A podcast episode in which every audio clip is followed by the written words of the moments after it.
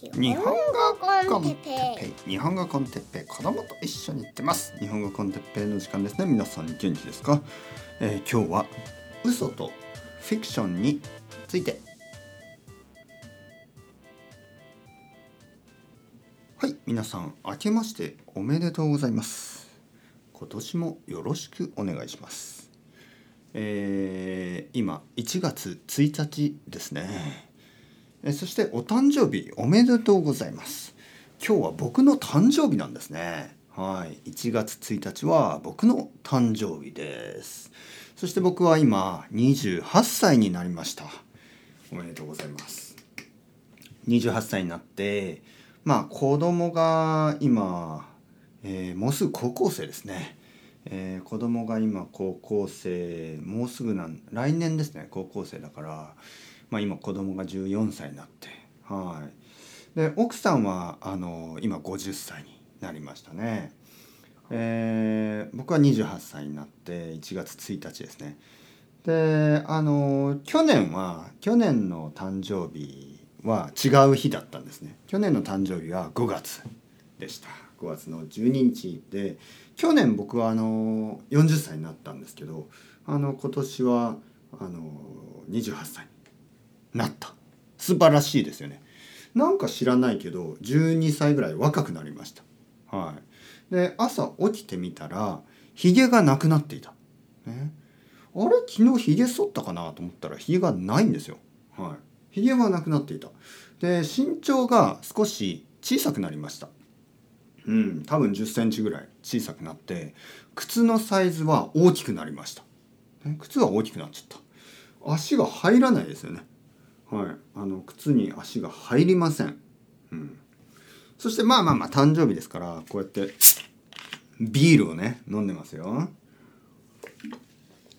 あうえまずい。ビールと思ったらおしっこでした。ビールと思ったらおしっこ飲んじゃった。多分僕の高校生のもうすぐ高校生の息子がいたずらに、えー僕のあのこのボトルの中に、えーおしっこをしてしまったんですね。まあ仕方ない。自分の子供ですからね。あのおしっこぐらい飲みます。あーうっ。気持ち悪い。はい。気持ち悪い。吐きそう。どうですか皆さん。はい。これ嘘ですね。全部。一つだけ本当のことがあります。どれでしょう、はい、最後に僕は飲んだもの。これが本物。本当の推しっじゃなくてね。これも嘘でした、はい、全部嘘ですね。全ては。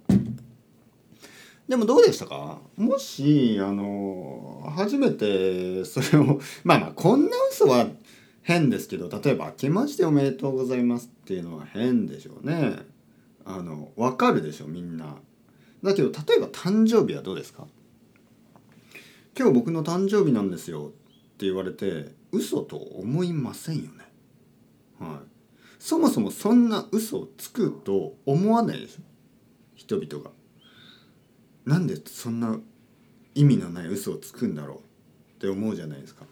だからあの誰も疑いませんよね。でそういうところをあのうまく利用してあの詐欺師ですね。詐欺師。悪い人たちはそういうところをうまく使うんですよね。気をつけた方がいいです。はい。ほとんどの人はいいいい人たちなんですけど世界には悪い人も少しいますからあのそういう嘘をつきますね。じゃああの人を騙したりする人から何かを取ろうとねしたりお金を取ろうとしたりするそういう嘘はもちろん悪いんですがじゃああのなんかフィクションですよね。物語の嘘はどう思いますか？嘘ですか？それともそれはあの人を楽しませるためのエンターテインメントですか？えーそのそれにはもちろん人を楽しませたり人を怖がらせたり人をあのハラハラさせたり怖い怖いと思わせたりあの人を気持ちよくさせたりねああいいなあと、えーなんかこうロマンティックな気持ちにさせたりそういうラブストーリーとかね。まあほとんどは嘘ですよ。ほとんどは嘘です。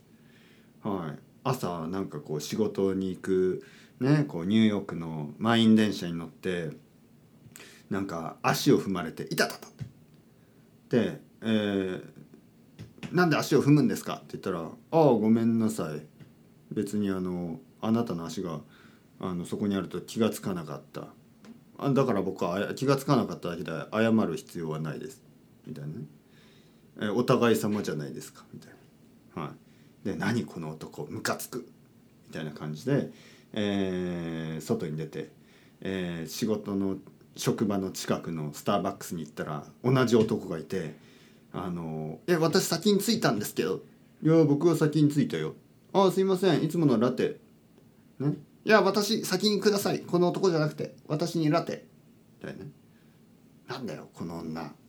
しつこいな」でそういう感じで「プンプン。朝から月曜日の朝からイライラするわ」みたいな感じで。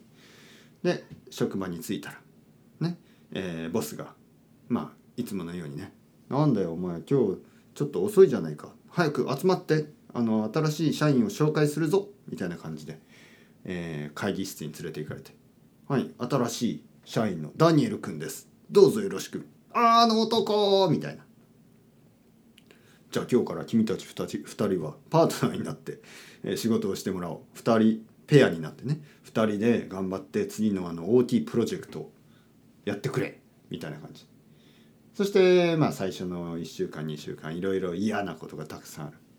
ただなんかあ彼って実は真面目な人？とか彼女は頑張り屋さんだな？みたいな感じで少しずつロマンティックになってですね。でプレゼンテーション。の日。また大きい問題とか起きて。だけど問題が解決してうまくいって。でその帰りに、えーデパート デパートじゃないとレストランに行って。で食事をしてあれ？私この人とすごい楽しい時間を過ごしてしまった。じゃあね2軒目に行くかな？どうなのかなと思いながらでもレストランが終わってそのままじゃあまたはいまた next week みたいな感じで別れてでも走って戻るんですね。走って戻ってキスをする。そして まあまあまあまあよくあるパターンですよね。嘘ですよ全部。全部嘘。そういう嘘だらけのフィクションの世界。でも気持ちいいでしょ？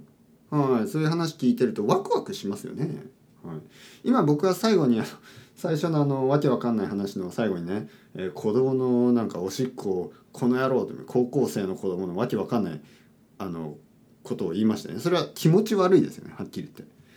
えー気持ち悪く人を気持ち悪くするのはあの良くないと思いつつでもどうですか皆さん。ちょっと聞いてしまいましたよね。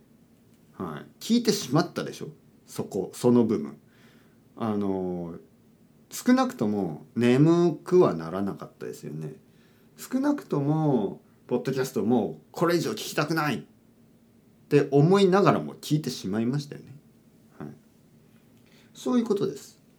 だからその小説でもそうですね。あの映画でもそう。見ている人や読んでる人のアテンションを得るため、ね、あの眠くさせないためにいろいろなテクニックがありますね、えー変なことを言ったり、ね、ちょっとちょっとあの怖いこと怖いシーンとかちょちょっとこうロマンティックなシーンとかいろいろ作るんですよドラマを。はい、でポッドキャストもですねあのそういう僕はそういうポテンシャルがあると思います。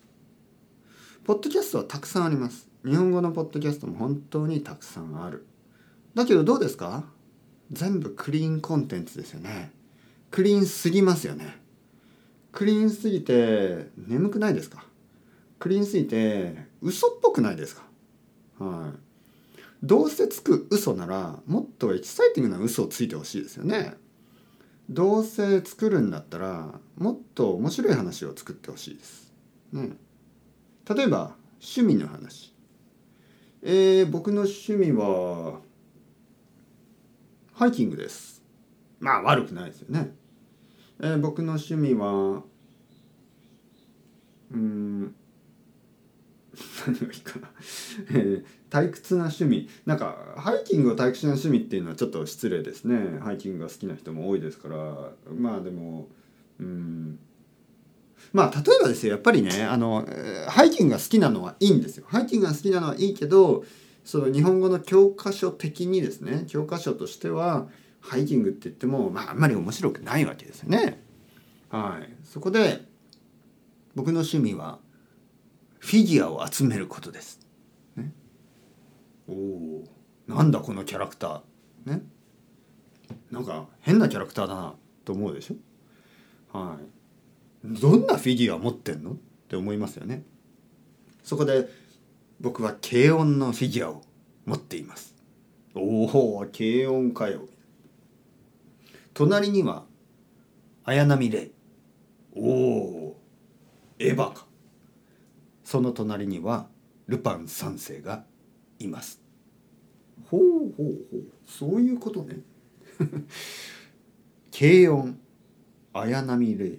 そしてルパン三世。うん少なくともあの半分ぐらいの人はわけわからないけど半分ぐらいの人は「ん?」ってなりますよね。はい。やっぱりその「ん?」ってなるのが大事なんですね。ななんだこれは？なんか変なこと言ってる。この日本語の教科書なんか変だぞ。変ということはユニークということ、ね、変ということはポジティブなことです、えーやっぱりクリーンすぎると面白くない。だから少し変なねちょっとスパイシーなそういうコンテンツ。